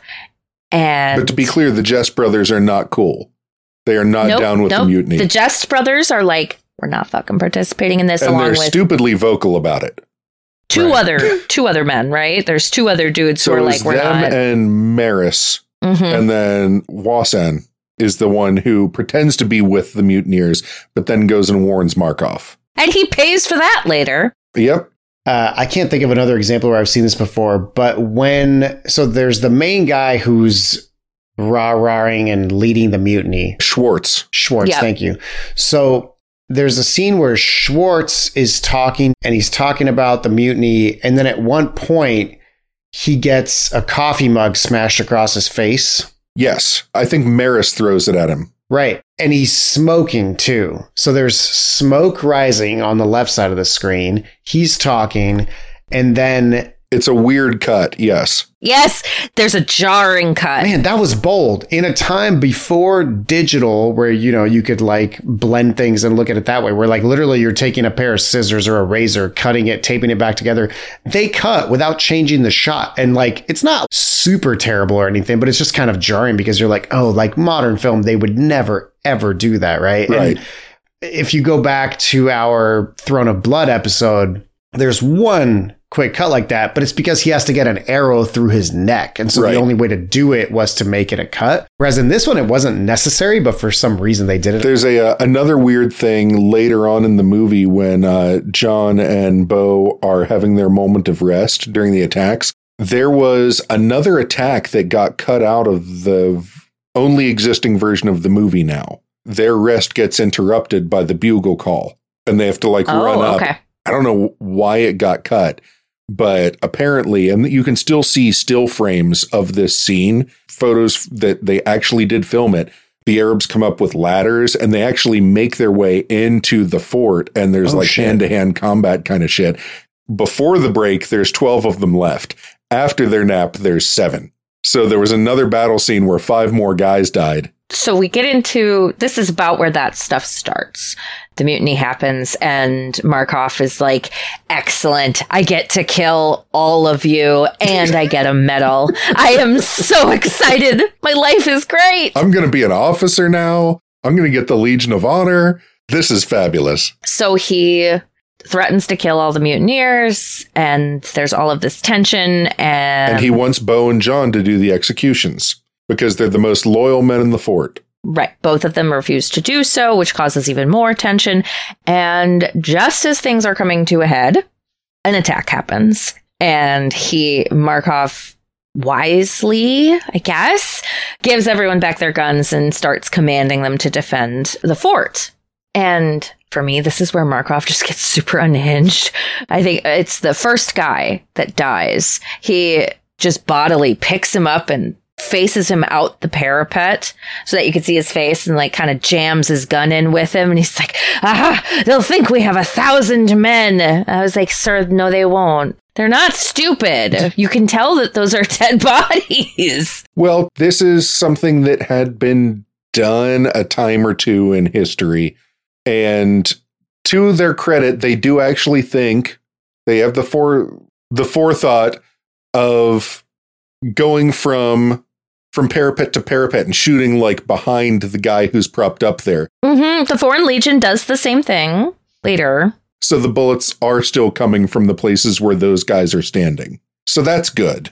Yes, they try, but it also like it's like well, this is only going to work for so long. Is kind of what I thought. I was like, well, I guess you can kind of make it work for a little while, Right. and that takes up a significant chunk of the film. This inevitable grind of attacks that just keep coming and keep coming. I think the the the deserters who get kicked out, I think that is actually the halfway point of the film. yeah, that makes sense. And then the second half is all pretty much the Arab attacks. So this strategy of how to defend a fort is relatively accurate, meaning that as long as you didn't run out of food, water, or ammo, these forts in the desert that were kind of designed for France to sort of wave the flag and show presence and, And guard were- the water because they're always right next to a oasis. yes, yes, Right. And there are historical instances, like, for example, in 1908 in Boudenib in Morocco, there was a blockhouse manned by 75 men, including 40 legionnaires, who was attacked by 7,000 Moroccans. And the attack was unsuccessful, and the defenders suffered only one killed and 25 wounded, while the attackers lost probably 200 to 300 fighters. So it does make sense that they are a wanting to convince the enemy that they are still at full strength and that every parapet, every little gap is manned. And B, that they're going to continue firing at them and not give up. Because as we see many times, the Berbers give up and run away two or three different times. So both history and the film shows that that strategy would have worked. And Markoff seems to be um, feeling like he's predicting what's happening, and he continues to show his his depravity by sending various men up to Up to the tower. yeah up the eagle's nest of observation. And he even sends Rasinoff and he sends Wasen, he sends Rasinoff. And at that point, my husband is like, he's just gonna send like his last his last dude. Like this is not a good idea on his part at this point. Like, why don't they all just kill him? He does that because Rasinoff is the only other one who knows about the jewel. That makes sense, yes. He needs to get rid of Rasinoff so that he can keep the jewel for himself. right. Right. And not share it. But that little side plot aside, I would say that this this whole assault is a situation that kind of shows Markoff's competence as a soldier and as a sergeant, to be honest. I mean, he's barking out direct orders at direct soldiers, telling them where to go. He's showing them what to do, and he's playing the psychological game. There's the whole scene where Mhm. he's forcing everyone to laugh because he's like, I want them to hear us laughing. He knows what he's doing. I love that scene so much. It's pretty good. yeah. Because of the Rasinoff laugh. Yeah, they they all laugh at Rasinoff laughing. Right. Rasinoff! What's the matter with you? Me? Yes, you! What, you human jackal? Again, noises that are emblazoned in my brain and will never come out uh, is the Rasinoff laugh. But just the the starting the starting chuckles, like that whole scene is done so nicely. You know, it's like everybody's like, "Oh, okay, so I I guess I have to laugh now." And uh, I, I honestly think the bugler had the best forced laugh when he starts out. It's just like, "Oh, that I could believe that laugh." Yeah. Well, it's kind of like the scene didn't even require that much acting because the actors are in the same position that the soldiers are in. Like Exactly. they have to force some laughter, and so it kind of feels like forced laughter. Like you don't really have to pretend. It's like it's weird to just start laughing randomly, and then you can tell. Certainly, Rasinoff's the one who gets them really set and going. But in general. After the third laugh, they're kind of all bouncing off of each other and laughing because you're Right. like, "Ah, "What's funny? I don't know what's This funny. is so You're laughing. stupid." I'm laughing. Right. this is so dumb. Yeah. And I love that. That scene is so It's pretty great. it's so good, but it's also like everybody gets a little bit unhinged. Like they're Mhm. losing it with laughter at a certain point Mhm. until Yeah. like Rasinoff gets shot out of the crow's nest. So final attack happens, and sadly, Beau has been shot. And John just has to deal with the aftermath of that. He's mourning his brother. The only people left alive in the fort are Markoff and John Geste. And he's sitting there mourning his brother, and Markoff's like, Go get me some bread and wine. I'm thirsty. I'm hungry. Which again, it's a thousand degrees out. I'm like, okay, I guess. Yeah. And he says, if you touch my brother, I'll kill you. Yeah, because he's going to put his brother back up on the thing, he thinks. And he's like, You leave my brother's body alone. You touch him, I'll kill you.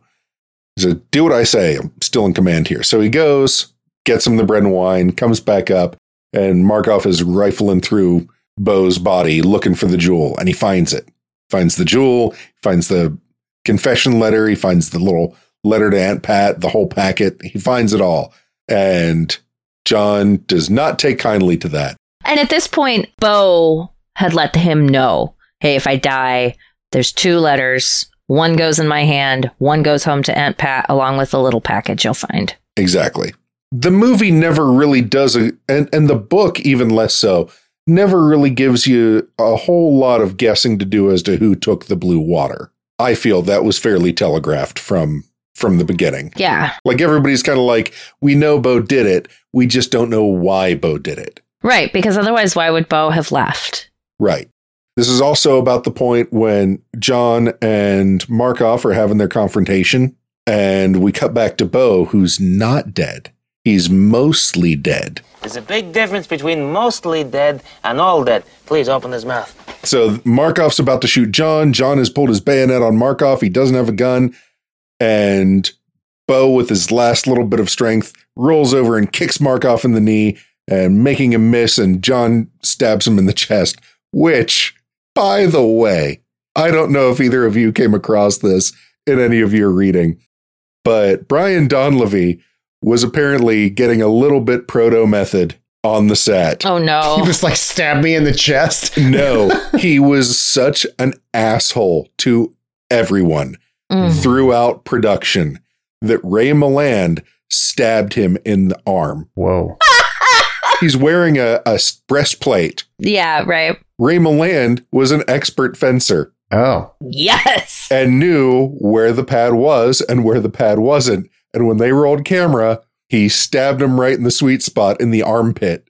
And Brian Donlevy had to go to the hospital. That's Wow. amazing. He deserved it. and everybody said it was an accident except for Wild Bill Wellman and Ray Milland. but when he came back from the hospital and everybody's having dinner, he apologized for being such an asshole to everybody. Good. Wow. Good. It worked. Yeah, the stabbing worked. So remember that, guys. You can solve problems with violence. Yeah, so that was this scene. he legit stabs Brian Donlevy. And then Beau's like, take the confession letter, put it in Markoff's hand. I have to die.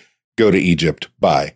You know, and when I was little, I never really made sense of why he made him run away, but he just stabbed an off. He just stabbed a superior officer. So Right. He would have been expected to explain what the hell just happened, and there's no need for that. Uh, And even then, you wouldn't be able to explain what the hell just happened. And this is just as the the column from Fort Tokotu shows up, just as Beau just dies. And so John fires two shots out the parapet. I guess just to freak him out. to keep them from coming in. He Right. fires them to keep them away to allow him to escape. So he grabs some bread, some canteens, some essential supplies, and jumps out the back of the fort and runs off into the dunes. Then we see the bugler come over, and it's Digby, and we're like, "Oh my god, it was Digby!" It was Digby the whole time. It was Digby all along. And then Digby sees Beau, has a moment mourning Beau, looks around, can't find John, and then he hears Major Beaujolais coming up over the wall. So he plays dead, goes up to one of the parapets, hides, and then when Beaujolais is looking around for Digby, Digby is sneaking Beau's body down to the barracks, lays him out on his cot, sets everything up for him, goes back up, grabs Markoff's body, brings it back down, throws it at Beau's feet, Throws it at his feet. thwomp. And uh, That's a satisfying scene. it- oh, it is. It's really great. And then he dumps some lamp oil on Beau's body and lights him up. Has a little Vikings funeral there and grabs the rag towel, shoves it in his bugle, and plays last post for him. It's a very nice scene. Very solemn bugle playing. And you know what I love is that I guarantee you Robert Preston wasn't actually playing the bugle. Right. But his mouth really did look like he was playing a bugle. He did. He gave it his best. It was like the lips were pursed and they changed when the notes were changing. Like it really nicely done. Very, very sad. Very affecting when I was little. And then he goes back up, jumps out the back of the fort. John is shooting at the troops, trying to scare them off and pretending to be an Arab force. And Digby joins him and they go off together. They run into their two American friends who are on horseback. They were the ones who were sent to go back to Tokotu to get reinforcements. They're not doing that. They found their buddies. They're all piecing out together. But then they're in the desert. Their horses have obviously died. They have no food, no water. Because they're just walking from Algeria to Egypt, ostensibly. Yeah, exactly. It's not a not an easy road. Hundreds of miles in the Sahara. They come across an oasis with a lot of Arab forces there. They know the Arabs aren't going to just be like, please have some water. So, like, how do we get some water? Because we need it. Digby has a great idea. It's a really good idea. It's solid. It works. He's like, I'm going to go up on top of that hill and I'm going to blow the bugle. Then I'm going to wave like there are men behind me and you guys open fire. And then they'll think it's a whole legion attacking them. Works perfectly, except Digby gets shot and tumbles down the biggest sand dune in the world. Yes, it is. That's a mountain of a sand dune. Also, like, this is the one scene where I got pulled out for a second because the guy, and I could see it coming, right? He's like silhouetted on the dune and he's playing the bugle, and you're like, I like, know, oh, well, right? You know what's coming. But the guy that shoots him, Best shot ever. that kill shot, I was like, okay, unless he is inside of a hundred yards, like he is galloping away and turns Right? around, and his rifle is bouncing up and down at least like six inches, if not like a foot, and then just takes this snipe shot. I was like, there is no fucking way he could make that shot. That is no, crazy. that's what I thought as well. I was like, mm, He didn't hold that rifle still for a second. Yes, that does push the bounds of verisimilitude. But whatever. It's a quick second. And the death scene is cool. Oh, it's so good. That tumble down, man. That like that's a real dude tumbling down there. like props to the stunt department, you know? It was great. Really, really great. Nice thing about this, little sorry for the little aside, but whatever the period equivalent of the Society for the Protection of Animals, the ASPCA or what have you, yep. signed off on this movie as having injured no horses. Oh, well, that's sweet. which just a couple of years earlier, uh, you have another classic film that has since been tarnished, Charge of the Light Brigade. Mm. Just fucking murdering horses left, right, and center. Like, could not stop murdering horses on Charge of the Light Brigade. Errol Flynn never worked with Michael Curtiz again because of how many horses Michael Curtiz killed on Charge of the Light Brigade. Oh, Jesus. So you can watch this movie and be rocked to sleep in the warm blanket of knowing that they didn't kill any horses in this one. Well, that that's comforting. So in the book, then the two Amer they get he gets separated from the two Americans and they get lost in the desert and are presumed dead. But I think they come back in some of the sequel books. So I, apparently they made it. But when you read the book, you're like, damn, everybody fucking dies in this. But when you read Beau Geste, they get separated in the desert and you assume they just died. Right. Also in the book, Gussie dies. Gussie dies oh. in a oh. horseback riding accident while they were gone. That sounds oh, about right. so wonderful. I was like, oh, that's wonderful. That's almost worth everything else. They killed Ghastly Gussie. And then the final moments, he comes home. Susan Hayward is playing the piano just like when he left. They run to each other, music swells, they kiss, have a great time. Aunt Pat's there, and everybody's very sad that Beau and Digby are dead. John hands her the letter. My dear Aunt Pat, I was inside the suit of armor in the hall the day you stole the blue water to the Maharaja's agent and received an invitation to take its place. When the wire from Sir Hector came, I thought I could repay your devotion to us by giving Brandon Abbas its first robbery. So the lights went out, and so did Beau. Lovingly, Beau Geste. And it's also where I found out what Beau Geste meant. Yes. Gallant gesture. Yes. Or good joke, but in the sense gallant gesture. Yeah, it works in a couple different ways, like like the best jokes. And now it's time for the breakdown. It's the point in the show when we answer our three questions. What was the objective of this film? Was it on target? And did we like it? Katie, why don't you start us off? Hmm. I would say that William Wellman was trying to recreate what at that point had become like a pretty beloved story because like as we talked about the book was hugely popular the silent film was hugely popular and recreate it for a current audience which would have meant sound and better special effects i think there's also a sense of trying to tell a heroic tale and give audiences you know, this was 1939. So it was a difficult time in America and all across the world. And I think they wanted to offer some kind of heroism, a story about heroes, a story of courage and camaraderie and hope. And despite only John makes it back, John makes it back and his brothers sacrifice to help him get there. So I think there was a lot of effort made to engage audiences fully in this story through a little bit of comedy, action, romance. Like it really kind of has a dash of everything in there.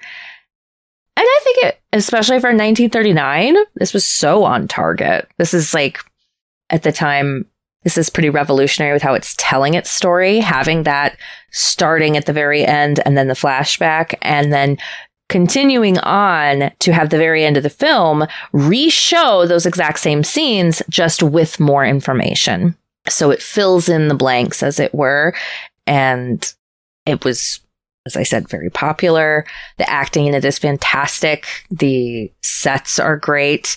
So much so that set survived and there was actually an attempted parody movie made a few several years later. No, it was actually in 1939 when they oh, was like it? they'd been out of that set for like 3 months when these college students came in. And then Paramount was like, "No, unacceptable."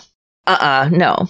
They also reused some of the sets from 26, so it's like it was yeah, definitely this was such a continuity. Well, they burned down the set from 26, but it was shot on the exact same spot. Oh, same location. It was yeah. the exact same location, yeah. Sorry to interrupt your breakdown, Katie, but I, I did have to ask my friend who's been state or he works at a military base in Yuma, Arizona. He's been there for a long time. And I was like, hey, do you know where this will be shot? And I looked it up.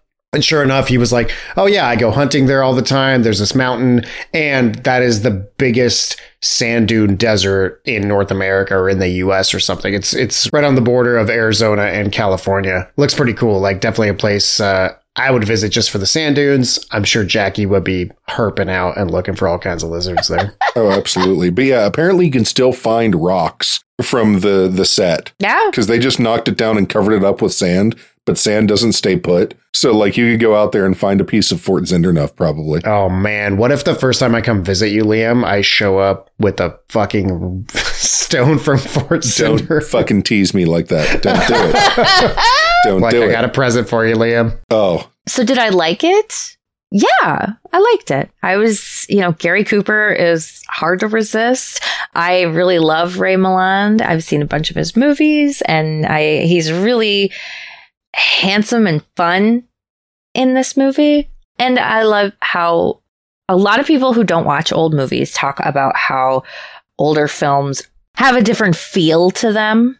But this movie is, in my mind, a very modern piece of art. It doesn't have the the mid Atlantic accent. Mm. oh, yes, my boy, in it, that kind of thing. It doesn't try to elevate things. It really does keep them very ground level and human. And that is, I think, why it succeeds and why it's still looked at as being such a great film. Because I think you could show this to anyone who's interested in a war movie or interested in this in this time period or whatever, even if they aren't into old movies. And I think they'd enjoy it.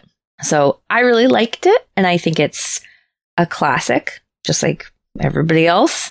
So I appreciate Liam showing it to us. Dan.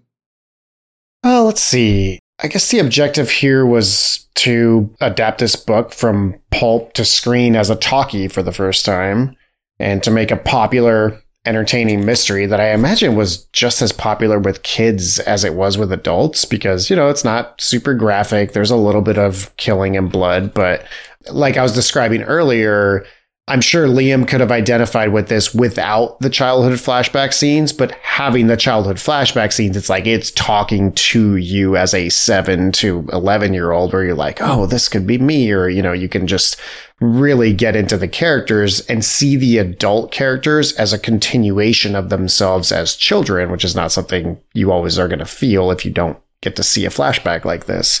And again, I was surprised at the beginning. Like I said at the beginning of the episode, where I was like, okay, this it does have a modern feel. It's like a mystery. It's not just a bunch of opening up into an office and there's a bunch of dialogue where you're getting exposition. It's like an interesting start to a film. And the way it wraps back around on itself, I thought was also pretty interesting. I don't know how many films had done this before, but looking back at that time period from a modern lens, it seems really original and something that I haven't seen in an old movie like that.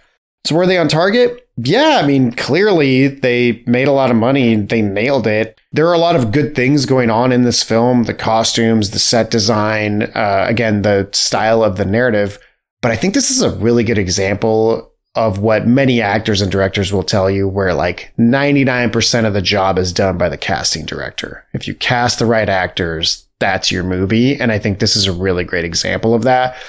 Brian Donlevy steals every scene that he's in as Sergeant Markoff and Mhm. all the Legionnaires. It's like you don't get to know that much about each person, but they feel like distinct characters with a backstory. You're just getting that through the makeup and the acting. And clearly there's more to it than just the casting, but no one in this film stuck out to me as like, oh, that was a meh actor, or like, oh, that might have been a good role if it was someone who could act. Like, I don't ever have that moment. Everybody feels like they were cast appropriately in this film. So, yeah, I think they did a really phenomenal job with it. Did I like it? I really enjoyed it. It was cool to watch, especially from a film history kind of film class type of perspective. I don't know if from a modern lens, seeing it for the first time and not having any nostalgia, etc., whether I can really jump on or understand why it is such a classic film or why it does make some top 100 lists. I'm not saying it's bad whatsoever. It's just kind of like doesn't stick out to me that much, even though I do find it original and different. So yeah, I did really like it. I thought it was really cool. Would I watch it again? Maybe not by myself, but if Liam invites me over and I'm in Pittsburgh and we're having some gin together and Liam gets all excited, he's like, dude, do you want to watch Beau Geste? Absolutely. I would totally sit down and watch this because it's a really fun experience to enjoy something for the first or second or third time with someone who's really passionate about it, which is why I was looking forward to this episode. And Liam hasn't disappointed so far. I'm sure he won't in his breakdown either. A surprising twist. I hate this movie. Why don't you finish it off? Okay, so the objective of this movie, I've never thought of the objective of this movie before in my life. You know, this has just been one of those things that has always just been, you know, and it's like, what's the objective? To tell a rollicking good yarn. Like, that's, this is one of those movies that you can only describe as like a rollicking good yarn, you know, like it's, it's old school in that, in that way. But I do think that there was such an interesting period of time in filmmaking, especially in like big Hollywood productions, when you could have just pumped everything, every last cent on earth into a film and made the hugest, most high value production you possibly could have. And then in three years, nobody gives a shit anymore because talkies are around. Mm-hmm. And nobody's ever going to watch a silent film again unless you're a nerd. That had to be a very jarring experience to be going from that to the other thing on the flip side of that, I don't know. It's almost like uh like the good version of the George Lucas impulse, where like new technology comes out, so you get to remake the thing that you had made before, but instead of just taking the old 1926 Beau Geste and making people talk over it, you like just said, okay, let's do that, but with the new technology and make it better. And I think they did that. He wanted to be not only faithful to the book, but he really did want to do right by that 1920s silent version because it actually did have some big stars in it, like Ronald Colman, who went on to have a very successful talkie career and long into uh, the the next decades. We talked to William Powell in it. Victor McLaglen was in it. Names that made it through the transition. And I think it was just that that idea that like you know hey all the stuff that we did it's like you had a hit play and you adapted it into a hit movie except now it's you had a hit movie and you adapted it into a hit movie because nobody's ever going to watch that movie again because it's silent. And it's just i've i've watched it and it does i can't say it's a shot for shot remake although it is very very very very very very similar. I mean there's no dialogue there's no like the acting is completely different everything's just in like those those dialogue cards that they flash up on the screen. Mm-hmm. So like the script is different, the character names are different, how they interact with each other are different, and a lot of the visuals are very very similar. They knew what worked and they kept it and then they updated what didn't work anymore. And I think this is probably one of the better examples of that. Maybe Ben Hur being another one where you had like the biggest silent film ever and then they turned it into the biggest talking picture ever it took longer to redo Ben Hur than Beau Geste, obviously. And was it on target? I think so. I this movie hits there there's not a there's not a false note played. Like it doesn't it really doesn't misstep in many, if any, places. It's not perfect. We do there are some like some strange little editing things. There is the guy who shoots Digby from horseback from a million miles away on a mm-hmm. leaning over one shoulder with a mirror and like, you know, just trying to do a trick shot, banking it off of the palm tree and hitting Digby in the ass. Like, I don't know what shot that was trying to do, but like this guy could not have shot anybody ever, but he did. So yeah, it's not perfect, but it doesn't do anything wrong. You know, it's just such a, when I think about like Hollywood studio films, like that, that machine just churning out hundreds of movies a year, this to me is the best example of like what that can yield. And did I like it? Yes, this is one of my favorite movies of all time. Dan texted me when we were getting ready to record, and he's like, "Holy shit, this is a hundred on Rotten Tomatoes." I was like, "God damn right it does." Don't question my taste. Rotten Tomatoes has my back. About this one, anyway. Yeah, no, fine. Yeah, I don't. I don't need Rotten Tomatoes validation, but I was like, I am kind of impressed that it to this day has a hundred percent. Mm-hmm. There's there's something about that that's that's vindicating. That's just like okay, it's not just me and my six year old brain saying that this movie is like the best thing ever. Other people actually do really enjoy this movie, but it's also not one. Like I'm glad that we had the chance to talk about it. I've kind of gone it alone on this movie for so long that you know, like I would show it to like some of my friends when I was when I was younger, but it's not one that I'm like, oh, you haven't seen Beau Geste? Jesus, buckle up. you know, it's not like, oh, how could you not have seen that? I'm just so used to like nobody knowing what my favorite movie was. I'd tell people and they'd be like, what the fuck did you just say to me? Like, I would love for everybody listening to this to watch it even before you listen to this. And where can our listeners find it? As it's not streaming anywhere except on YouTube for free. I have it on Blu-ray. Of course you do. But remastered edition. I, yeah, I mean it looks it looks great. I mean, you can tell that Markoff's scar is scar makeup more than I ever could on VHS. So it's not without its pitfalls there, but no, it's it's a it's a really great movie. And I love it. I love it so much. I love it more than I love most people. so what are we doing next? Next up, we have a very famous and highly requested film from 1957. So much so that in the last listener poll that we did, it won second place for its third time. And if you follow us in our Facebook group, which you can find under Danger Close Podcast Discussion Group, our rule is that if a poll movie comes in second for the third time, it automatically gets included on the list, uh, on the next series of three or four films that we're doing. So we are doing The Bridge on the River Kwai, which is also our second of three or four big David Lean films. This is probably only second in popularity to Lawrence of Arabia. So this is a very popular, really big film has a lot of familiar faces. Uh, William Holden, Alec Guinness, Jack Hawkins, who I'm familiar with from Lawrence of Arabia. Uh, I don't know if we've covered anything with Jack Hawkins. He was uh, he was also in Ben Hur. Mm-hmm. Sessue Hayakawa, who plays the Japanese camp commander. This is the story of British POWs in Burma in a Japanese prison camp where they are being forced to construct this bridge, not knowing that Allied commandos are planning a raid to destroy the bridge. I haven't read the research on this yet, so I do believe it is based on a true story. The the real events went a little bit differently, but I've only seen this, I think, once. Have you guys seen this? I've seen it maybe twice all the way through. Okay. I've seen bits and pieces of it many times. Uh, it's not one that I always sit down to watch, but I definitely remember my first viewing of it. Katie? I think this is one I've only seen bits of. Okay. Several, several times over the years and probably watched, like, come in and sit down, watch a half an hour of it with my dad or whatever, and then, oh, I've got to go do whatever.